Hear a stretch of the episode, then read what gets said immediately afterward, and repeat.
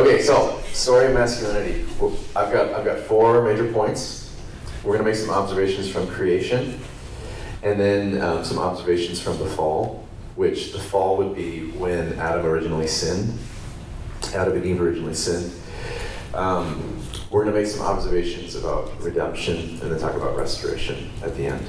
So that's where we're going. Did you put forward or did I? I did. Oh boy. Okay. All right. Working together. Okay. Um, so observations from creation. Let's get going. First, Adam was tasked with working and keeping the garden. So if you guys have your Bibles in Genesis, go to Genesis two. And can you go to the next the next slide? Yeah. No, not the next slide. This yeah. All right.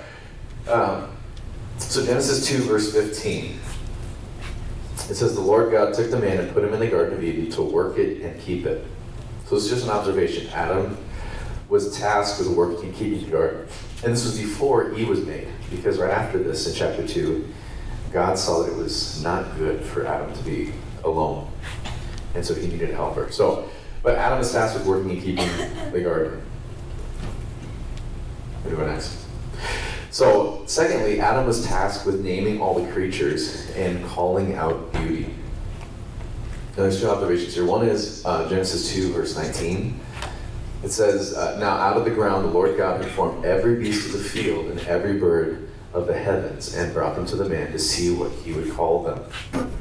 And whatever the man called every living creature, that was its name. If I stand right here, is that better for you guys? Okay. Um, that was its name.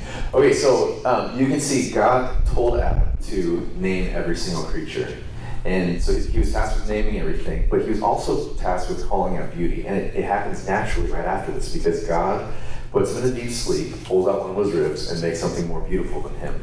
And his response is Then the man said, This at last is bone of my bones and flesh of my flesh. She shall be called woman because she was taken out of man. So this is poetry. If you look at Genesis, this is poetry. It's beautiful. And he's calling out beauty. He's saying, I named everything, and it pales in comparison with this woman. This at last is bone of my bone and flesh of my flesh. It's beautiful. It's, God's created men to do that, to call out beauty. So um, Adam was tasked with working, keeping the garden. He was tasked with call, with naming things and calling out beauty. Um, the second thing that I want to draw attention to is uh, the word male in both Hebrew and Greek and what they mean. So, uh, in a book called Fully Alive by Larry Crabb, he talks about this, Dr. Larry Crabb. So, in Hebrew, the word for male is zakar, which is different than um, the anatomical sex of man, which is ish. Ish is the anatomical sex, but this is speaking specifically about male. And male means to make an impact or to remember. And it makes sense with men because they usually carry the family line. So um, they're they're making an impact by continuing the family line, right? They're remembering where they came from. Um, my name is Zachariah, and it comes from Zachariah, which is God remembers, um, which I just realized that when I was working on this. Um, so it's just a side. Um, so Zakar is in Hebrew, means to make an impact or to remember. Secondly, in Greek, it is arsen, which is to lift or to carry. And so uh, both of these together, we go to the next slide? I think mean this. God's intended purpose for males is to make meaningful, lasting impact in the world. That's what men were created to do. They're created to. Um, the, the word Zakar also means uh, to penetrate, to go through something, and we're, we're created to make impact, to hold weight, to, to move forward. And um, so, God's intended purpose for males is to make a meaningful, lasting impact in the world. Meaningful because uh, He named everything, right? He gave it meaning. Um, and lasting because uh, He's to remember what matters and continue its legacy. But things went wrong really quickly, right? So let's let's go there. So this is what happened. If you go to Genesis chapter three, verse seventeen. Um, well, before that, in chapter 3, God speaks to Adam before he speaks to Eve. Even though Eve was the one who spoke to the serpent, God comes to Adam first and says, What did you do?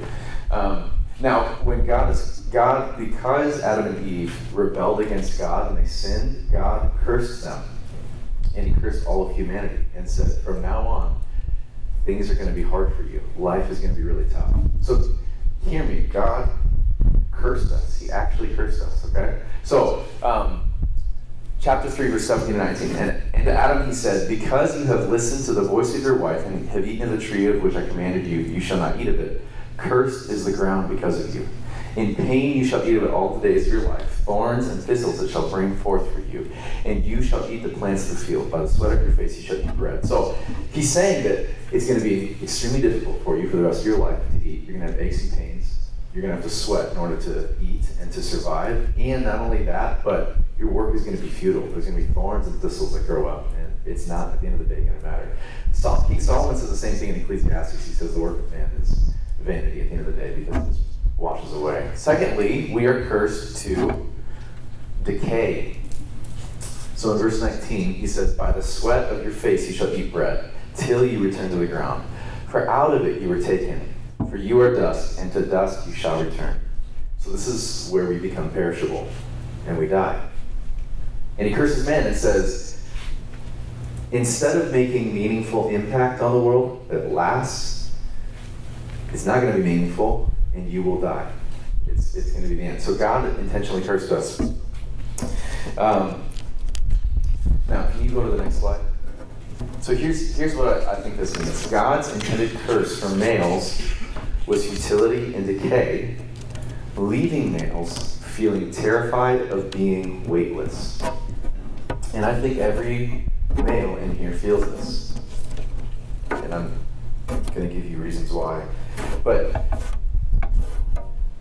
what I mean by that is if our intended purpose was to make meaningful, lasting impact, and the God of the universe has cursed us so that we cannot make meaningful, lasting impact, but yet we feel the same desire that we felt before to make meaningful, lasting impact, it, it just it does things to you. And I think what it does is make you feel weightless. You're scared of feeling weightless, feeling like you don't matter, like what you do isn't going to And um, I think that it, it, plays itself out in a couple ways. So if you go next slide. Um, I, well, before before you, um, I, one way you could think of feeling weightless, weightless is if you've ever asked yourself the question as a male, do I have what it takes? Do I have what it takes to um, get good enough grades? Do I have what it takes to whatever it is? Do I have what it takes? That's, that's the question. So I think we do two things to cope with this feeling of weightlessness and the futility that God's cursed us with. The first is we attempt to overcome our worthlessness or our weightlessness. Weightless. So we attempt to overcome it. Um, so here's some examples. I think an example of attempting to overcome your weightlessness is boasting about your accomplishments, wanting to feel like you actually matter. And so you find yourself bragging about yourself. I do that actually quite a bit. Um, the second thing would be throwing yourself into sports or academics. Or maybe you're not good at either of those things, but you found that you're really, really good at video games. Or it could be a job. You could say, I'm not good at any of those things, but I really am a hard worker. Or maybe it's just a hobby. Maybe it's something that's like, I don't know if I can get paid for this, but this is, I'm the best at this. This is the thing that I'm, that I'm really, really good at. Think about that. What is that for you? Um, and I'm going to share at the end, because um, we worked through as a staff team some of the stuff a few weeks ago, and I wrote out a statement about some of the weightlessness that I feel, and I'm going to I'm going to share with you guys at the end. But I I do this. I I, th- I think. Um, I shared this with you guys the, the first night, but I like to use Jesus as a way to make myself look good because I feel weightless, because I, I want to matter. And so I use ministry as a way to make myself feel better about myself. Um, if you've ever asked the question, or if you ever thought to yourself, this is what separates me from everybody else, I think that could be an example of you wanting to overcome your. Are you possessive of other relationships because you're seeking affirmation from that person so that you feel like you actually matter? Perhaps, like me, you are forceful with your extroversion to get what you want in situations. When I came on staff, I had to go to a counselor. Everyone has to go to a counselor. And one of the things he said to me was, he says, I, he said, I think your extroversion is part of your personality. He said, but I think you use it so you can compete with people so you can get what you want. Because when I walk into a room, I'm insecure that I don't matter. It's true. I, I still feel this. Uh, when I walk into a room, I'm, I'm insecure and question whether I matter, and so I use my extroversion so that I can dominate and control the situation. Because if I dominate and control, then I feel comfortable. I'm, I, I do this. So, because um, I struggle with weightlessness. Um, another example is perhaps you're not extroverted like me, but you're subtle with your intro- introversion to get what you want. And so you're like, I'm not gonna, yeah, I'm gonna play the cool card, right? Like it's like everyone's gonna like me because I'm not Zach. Um, uh, perhaps, perhaps that's what you do. Maybe it's seeking a female's attention so you can feel like a man, because you feel like a man when a woman wants you. Maybe it's accumulating as much influence as possible so you join all the clubs at school. You're, you know, you're, you're in everything, so you feel like you're in control of a lot of things. It also could be that in relationships you're coercive, you're forceful, and possibly even abusive to others so that you can get what you want. And I would say um, I would never put myself in this category. And um,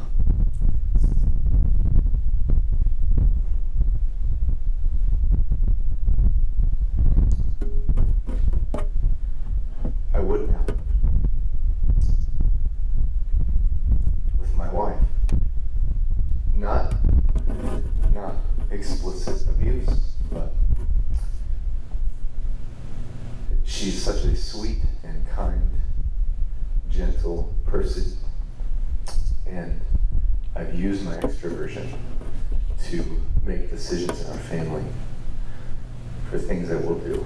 And um, and I realized that this last year. So I want you to hear me. You may not think you struggle with these things, and you actually may. Um, another example of trying to overcome is lacking vulnerability, needing to be the man. So perhaps the first week of D groups, you didn't share everything.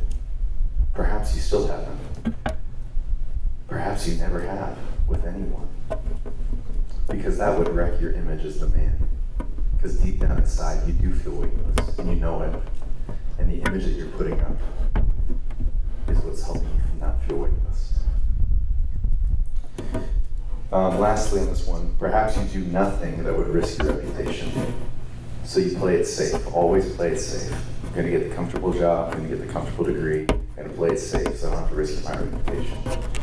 Because I'm scared of feeling weightless.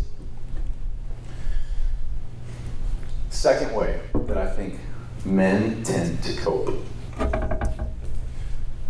We surrender to it. So the first one, we're trying to prove that we aren't weightless to ourselves. We're trying to prove that. We attempt to overcome our futility and our weightlessness. The second way is we just say, well, nothing I can do about that.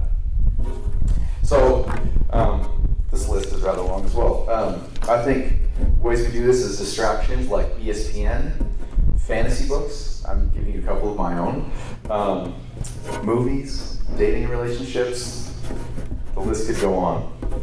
Um, secondly, being emotionally distant just apathetic and numb because you're not going to be able to get over it, so why even try? Thirdly, uh, living to fill yourself with pleasure instead of serving others. So all of life is about just trying to fill the void because you feel weightless. Um, addiction is another one. Could be alcohol. Um, could be a lot of things addictions. Um, next, uh, you can settle for giving into sexual desires, and this could be anything sexual outside of marriage, anything outside of God's intent for marriage.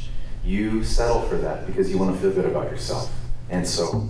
Um, now, this could. I, also want, want to say, um, some of you in here may struggle with same-sex attraction, um, and are are men in the room. And I want you to hear your identity is not your sexual um, preference or your sexual desires. It's not your identity. I'm, I'm putting this on a list of ways that we try and overcome the curse. I'm not saying this is who you are. And you really need to understand that you are still a man if you have uh, same sex attraction. The Bible says that same sex attraction, um, that, that, that living a homosexual lifestyle is wrong. But it does not define you if you have same sex attraction, okay? That's not your identity. And I would love to talk with you more about that if, if that's you. And maybe you've never shared that with anybody before, but I would love to talk more about it. There, we could give an entire um, talk just on that and, and work through that. But okay, um, the next one, being thoughtless, just kind of going with the flow and going throughout life, not living intentionally. You're always late to everything. You never take notes. You never plan out what you want to do. You don't really have goals for your life. You're just doing what people tell you. You live thoughtlessly. Yeah, you could that could even play itself out in just small conversations, not thinking, being considerate of other people. Um, the next one, being vulnerable but with no hope. So some people are really vulnerable. Some guys are really vulnerable, but it's kind of like with an edge to it, kind of like yeah, but this is just, you know, there's nothing, nothing really matters. It's nothing's going to change. And so I'm going to be vulnerable, and, and I don't really believe anything's going to change. And the last thing would be lack of care for anything.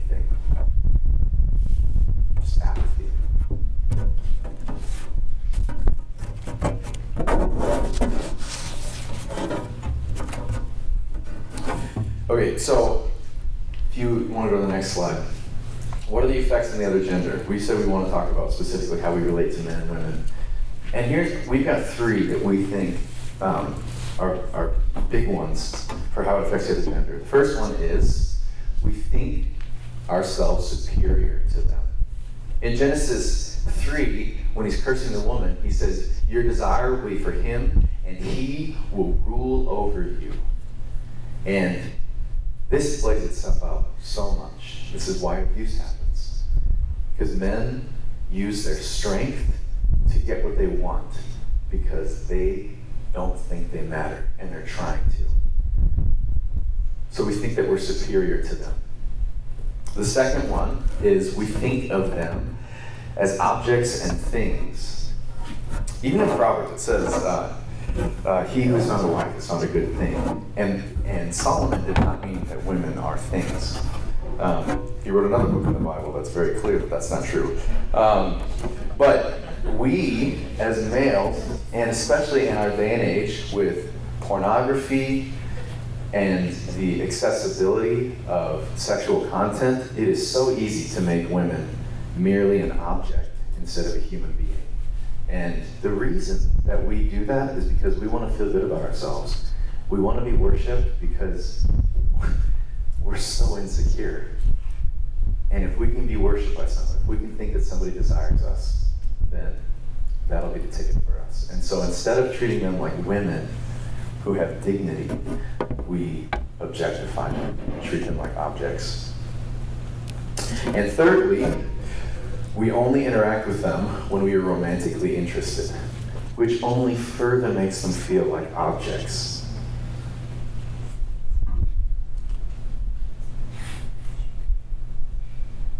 So we're going to talk about this at the end, how, how this should change. But women are not merely objects. They're not merely made for romantic relationships. They have thoughts like you, and a lot of them are better than yours. And they, they should be your friends. And we're, we're going to talk about that more, but they should be your friends. Men and women are created for unity because it reflects God. And a part of that unity is friendship. God created the world with, with friendship in mind. So, um, after this extremely dreary point of observations from the fall, how do we have any hope? So, why don't you uh, move on to redemption? How can we possibly have hope? And I, I think this, I actually, I was, um, this really, really struck me this afternoon. And I, I really, I'm praying that you're able to see this too, how beautiful this is. Um, we can have hope because of Jesus. So, um, I want to walk through Jesus from the time that he was in the garden until the time that he actually died. Because I think that he, oh, I think he displayed masculinity so well. And women, if you've been hurt by men, I hope this is redemptive for you when you see the kind of man that Jesus was and the kind of man that he is. And men, I hope you see this too and want this. So, um, let's start in the garden. Can you go to the next slide? All right, so in the Garden of Gethsemane. So you can just read up here Luke 22, 40 to 46. And when he came to the place, he said to them, Pray that you may not enter into temptation. And he withdrew from them about a stone's throw away and knelt down and prayed, saying, Father, if you are willing, remove this cup from me. Okay, so we'll stop there. Some of you guys don't know this story very well. So Jesus has just gotten done eating a meal with all of his disciples, and he takes a few of them out to the garden because he knows he's going to die. He already knows he's going to die. That's where he's headed. And he goes out to pray before all of this happens. So he's saying, Father, if you're willing, remove this cup from me. And then he says, Nevertheless, not my will, but yours be done. And there appeared to him an angel from heaven, strengthening him. And being in agony, he prayed more earnestly, and his sweat became like great drops of blood falling to the ground. That's actually a real thing if you're stressed, you'll sweat blood. Um, and when he rose from prayer, came to the disciples and found them sleeping for sorrow. And he said to them, Why are you sleeping? Rise and pray that you may enter into temp- that you may not enter into temptation. Okay, so think about this. Jesus is in the garden. He knows he's about to die. He's already explicitly told his disciples that he's going to die, and they don't care. They don't care enough to stay awake with him. He's alone. And not only that, but he's literally thinking, in less than 24 hours, I'm going to be on a cross. I will be dying. Just imagine the loneliness that you would feel in that moment and the agony that you would feel. And um, two things. One is, so he knows Jesus, Judas was coming to betray him, but he didn't try to overcome his futility. So think about that. Jesus still, he was a man, he was under the curse. He didn't try to overcome his futility. And his futility is this when Judas betrays him, what is his life worth? I mean, we know the end because we know he's going to raise from the dead, but if Jesus didn't raise from the dead, then everything he did in his life doesn't matter. You see that? Like, he, it, it, it wouldn't matter. So, all the people, all the crowds that followed him, all the people that he healed, it would have been like that, that helped them, but but what he set out to do, it, it, wouldn't have mattered. And then, so he's feeling the futility of, I'm going to die, and everyone's walking away from me. But he doesn't try to overcome it. He knows Judas is coming. He could have ran. He's the God of the universe at the same time. He could have ran. He did it. And what he instead, what he says is, Father, if you are willing, remove this cup from me. Nevertheless, not my will, but yours be done. So he didn't also surrender to it. He could have just given up, right? He could have just been like, check it out. It's going to happen to me. My father wants it so. But he says, no, Father, your will be done. He's in the game. He's not leaving.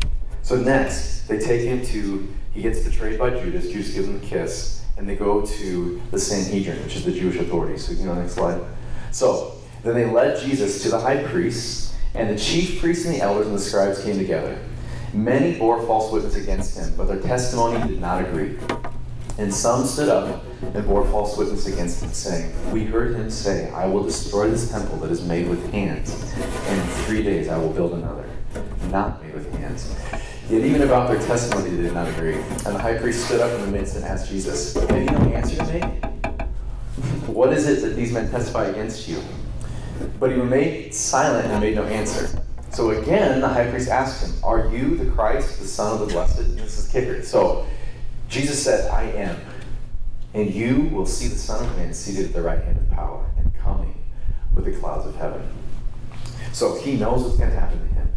Those words are condemning, leading to decay, right? Leading to his death.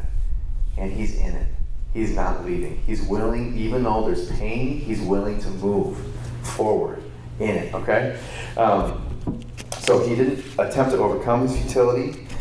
You know, it says that uh, he met with Pilate after this. Pilate was the Roman official at the time, and he says to, to Pilate, I could have angels come down, I could have a legion of angels come down and wreck this whole place, and I would be gone. He could have done that, but he didn't do it. He stood death in the face. He stared it in the face, and he stayed. Okay? That is incredible. He didn't try to overcome it. He also didn't surrender to it. He didn't curse God the moment. Instead, he just said, This is who I am, and I know this is where it's going to lead me. Okay? All right, next one. So the floggings. And the soldiers led him away inside the palace, that is the governor's headquarters, and they called together the whole battalion. And they clothed him in a purple cloak, and twisting together a crown of thorns, they put it on him.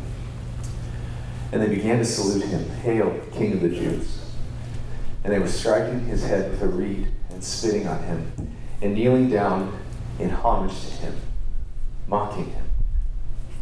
And when they had mocked him, they stripped him of the purple cloth and put his own clothes on him, and they let him out to crucify him. So he didn't try to stop his futility here. When they gave him the cross, he just kept walking.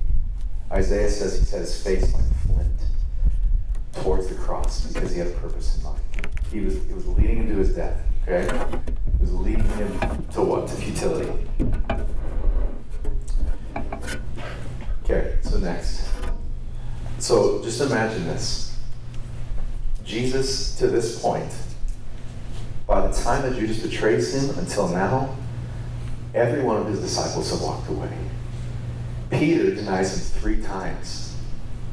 Flat out denies him three times. He's completely alone. Nobody's with him. He's been beaten, and he's the God of the universe. Okay? He, he could have he could have bowed out if he wanted to, but he didn't do it. So, on the cross, they crucified him and divided his garments among them, casting lots for them to decide what he should do. So they took his garments, and he was naked on the cross. In the same way that in the garden, Adam and Eve were ashamed, he bore our shame on the cross by being naked. He was ashamed, and he was lonely.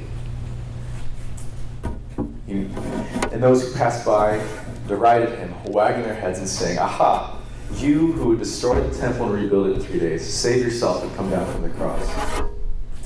And the irony is that he could, if he wanted to, right? He could have done it, but he didn't do it.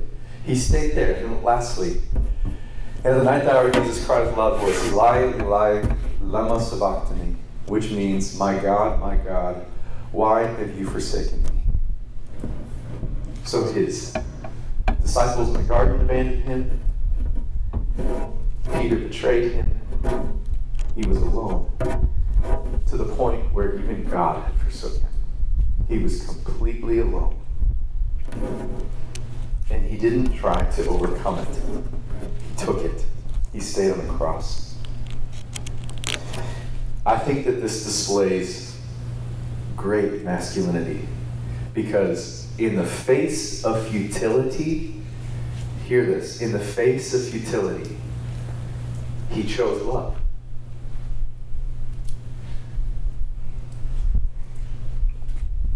Can you go to the next slide? I think this is beautiful. God used the intended curse for males in order to make meaningful impact in the world. So males were created to make meaningful impact, but we screwed it up. And God cursed us so that we wouldn't make meaningful impact. And the very thing that didn't allow us to make meaningful impact, God used to change everything. Because Jesus displayed perfect masculinity. In the face of futility, he chose love. He moved forward. He didn't try to overcome his futility, he embraced it so that we could live.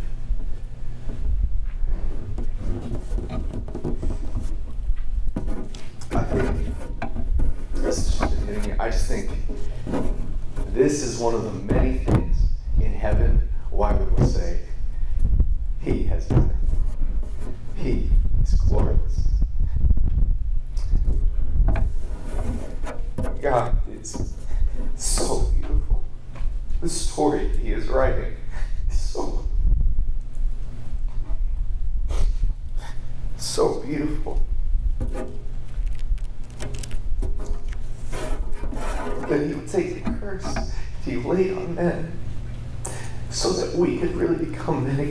is so beautiful.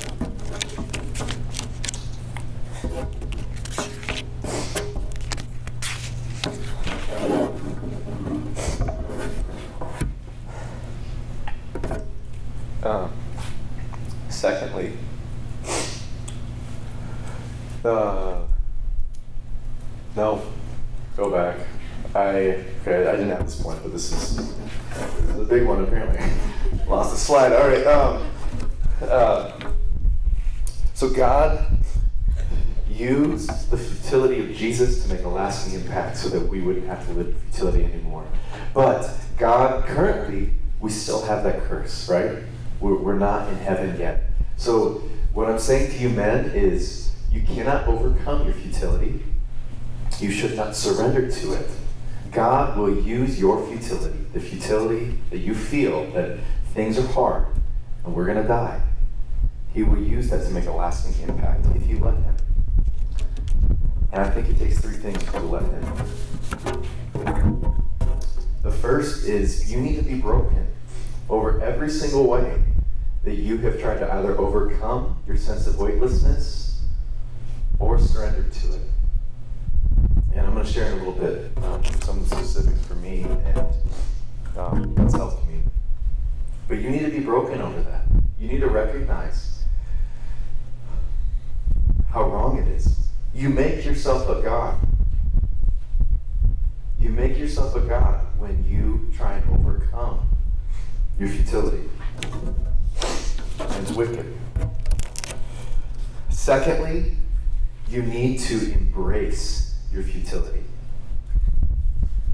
at every turn. In work, in relationships, realizing that you're not enough, that the work that you do won't be sufficient, it's never going to be perfect, you're never going to get that grade that you really want to get, you're never going to be as good of an athlete as you want to be. I mean, the list goes on, and you know the specifics for you. But you need to embrace it and realize that you're never going to be enough. And I think what why this is important, there's a really good quote from Larry Crabb in Fully Alive, so I'm just going to read it to you. He says, recognizing the terror in a man, his weightlessness, the terror, opens the door to pursuing life as a man. God's plan, be nothing in God's presence, be nothing in his presence, other than his beloved, so that he can do anything in you and through you that he wants to do. And so, if you do not embrace your futility and you try and overcome it or surrender to it, then you will not allow God to work in you. But if you embrace your futility and say, it can't be through me, not my will, but your will be done. As Jesus said, he embraced the futility, not my will, but your will be done. Then God will work. And finally, I said this already, but after you are broken and you embrace your futility, you're called to choose love in the face of futility. And I think what that looks like is sacrifice. Not going with your desires, not going with what you want to do, but living for the people around you.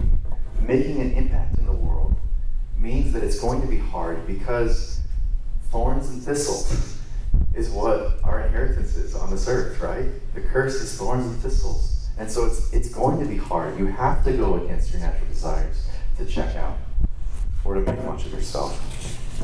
So, to put it simply, we feel weight, weightless and we repent of any ways we've tried to overcome it or surrender to it. We feel weightless and we embrace it as our curse, and we feel weightless and we choose love over ourselves. Okay, um, one more point and then I'll share my story. So, restoration. And I think this is going to be how it is in heaven, and I think that there's a lot that can be done here. How can we be restored with females? Like I said, we think we're superior. We're not superior. They are fellow heirs of Christ with us. Romans 8 17. Fellow heirs of God, Christ. Okay? When he's talking about sons in Romans 8, he does not mean men. He's saying in that day the inheritance was given to the sons. And so he's saying all of us inherited. Galatians 3, at the end of Galatians 3, he says the same thing. All of us. We're neither Jew nor Greek, slave nor free, male nor female, but all of us are in Christ Jesus. We get the same thing. Okay? They're fellow heirs with you. And the reality is you're not superior, and many of the women in this room are more competent than you. You, you, you really need to wrestle with that. They, that's, a, that's a real thing you need to wrestle with and think about. Um, so they are going to be fellow heirs of Christ with us, and they have things to offer that you don't have. Secondly, they are not objects, they are fellow image bearers. In my Bible, I just noticed this. In my Bible, chapter 1, when Emma was reading, I wrote, We have great dignity, which is actually really important for my own story, but we have great dignity. And then I have underlined male and female. Both men and women have great dignity because you're created in the image of God. So, men, you just need to think about the fact that God created women in his image. Just like he created you in his image, he created women in his image. They have equal dignity. Thirdly, they are not merely a romantic interest, but they are sisters. The Bible uses the family analogy more than anything else in the New Testament to talk about the body of Christ. We are brothers and sisters, so they're sisters. And sisters are really enjoyable. I feel this. Um, I work, I work with Elizabeth and Emma, and I enjoy them so much. And um, that I, I think that um, it, it's one of like if you I, I mean I could give you a two-hour seminar on the differences between men and women, or you could just go become friends with a woman and experience it yourself. They're very different and very fun. Sisters are extremely enjoyable, and we want you guys to have friendship with the opposite sex. That is not merely about you having a romantic interest in them, but simply because you enjoy them. And some of you guys are going to have a hard time with that because you feel insecure. And what I'm saying is, it's a little bit of futility that you need to power through so that you can be friends with them. I mean, I understand it's a real thing, but um, they're really enjoyable. So, uh, those three things. Okay, so I'm going to share um, a little bit from a statement that I wrote a few weeks ago. Um, this, our staff we, we had a training on identity, and the guy who came in had us each write out an identity statement and talk about who we um, who we are and um, how that should shape us. And this has actually been really helpful for me to, to think about. And so I'd encourage you guys to think about um, doing this as well. But um, before before I share this, um, we didn't cover everything tonight. There's so much more that we can talk about. So if you guys have questions, please um, put them in the in the thing. So, all right. My name is Zachariah Tate Simmons, which means the Lord has remembered, has made me happy. I am the son of Randy and Francine, the grandson of Joyce and George Swan, and Rose and John Simmons. I'm the husband of Justine Lee and the father of Jane Eliza, Grace Eleanor, William Tate, Sullivan John, and another precious baby in heaven. I am a glorious ruin. I am made in the image of God, which means I matter. What I do matters and holds weight. I have glory.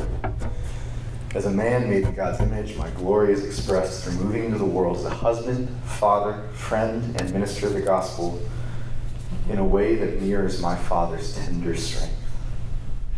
I love to bless others and call it the goodness of God in other people's lives. I love affirming others, like my children, and mirroring God's grace and kindness as a father. And I also love to call others to the goodness of God so that they might taste and see that the Lord is good, which is why I love evangelism. I am also broken, and I constantly have a sense that I am a joke. I began believing this lie when I was four years old, and my cousins and siblings began calling me Mr. Cheeseball because I was scatterbrained and I wore really thick glasses because I have a lazy eye. And um, my eyes were like really rough. Um, it perpetuated itself throughout all of grade school as I struggled to focus my attention on schoolwork because I have ADD. In junior high, I was profusely made fun of by my classmates because I was argumentative, because I was a Christian. Even in Christian circles, it was communicated to me that what I did wouldn't matter. An older mentor in my life when I was in high school once told me that he was concerned I was so heavenly minded that I wouldn't be any earthly good, which just made me try even harder. But I am not a joke. I know that I am not a joke because I am made in the image of God, and He is not a joke. Before the foundation of the world, He loved me, and He fashioned me in His image. Then, when all hope was seemingly lost, while I was still a sinner, He died for me. My God does not think I am valuable because Jesus died on the cross. No. Jesus died on the cross because my God already thought me valuable. And my value to him is that as a son, a true heir of his. He spared no expense for me to be in his family. He delights in me as a son who has an imperishable inheritance with Christ. So, I renounce my foolish strategies that make me want to prove I can take taken seriously, that I'm not actually weightless. My worth is not found in using my extroversion as a way to control and dominate situations I feel insecure in. It is not found through having grandiose dreams of myself, which I do, and playing them out in my head away from real life and how people could praise me. It's not found in my ability to think through things well, my intelligence, or my character being impeccable. It's not found in my success as a minister, as a father, as a husband, or even as a good friend. And as I renounce my strategies I use to prove that I'm not weightless, I also renounce my belief that there's proof I can't be taken seriously, the ways that I surrender to it. This belief makes me vacillate between trying to prove my worth and removing myself from real life through distractions, like reading fantasy novels and keeping up with various sports. And those things are not bad, but my tendency is to check out when I don't, uh, when I feel weightless. It makes me want to hide from life and be numb to the current pressures I feel. But my worthlessness is not proven by what I do or say. In the same way that I delight in my children simply because I delight in them, God delights in me.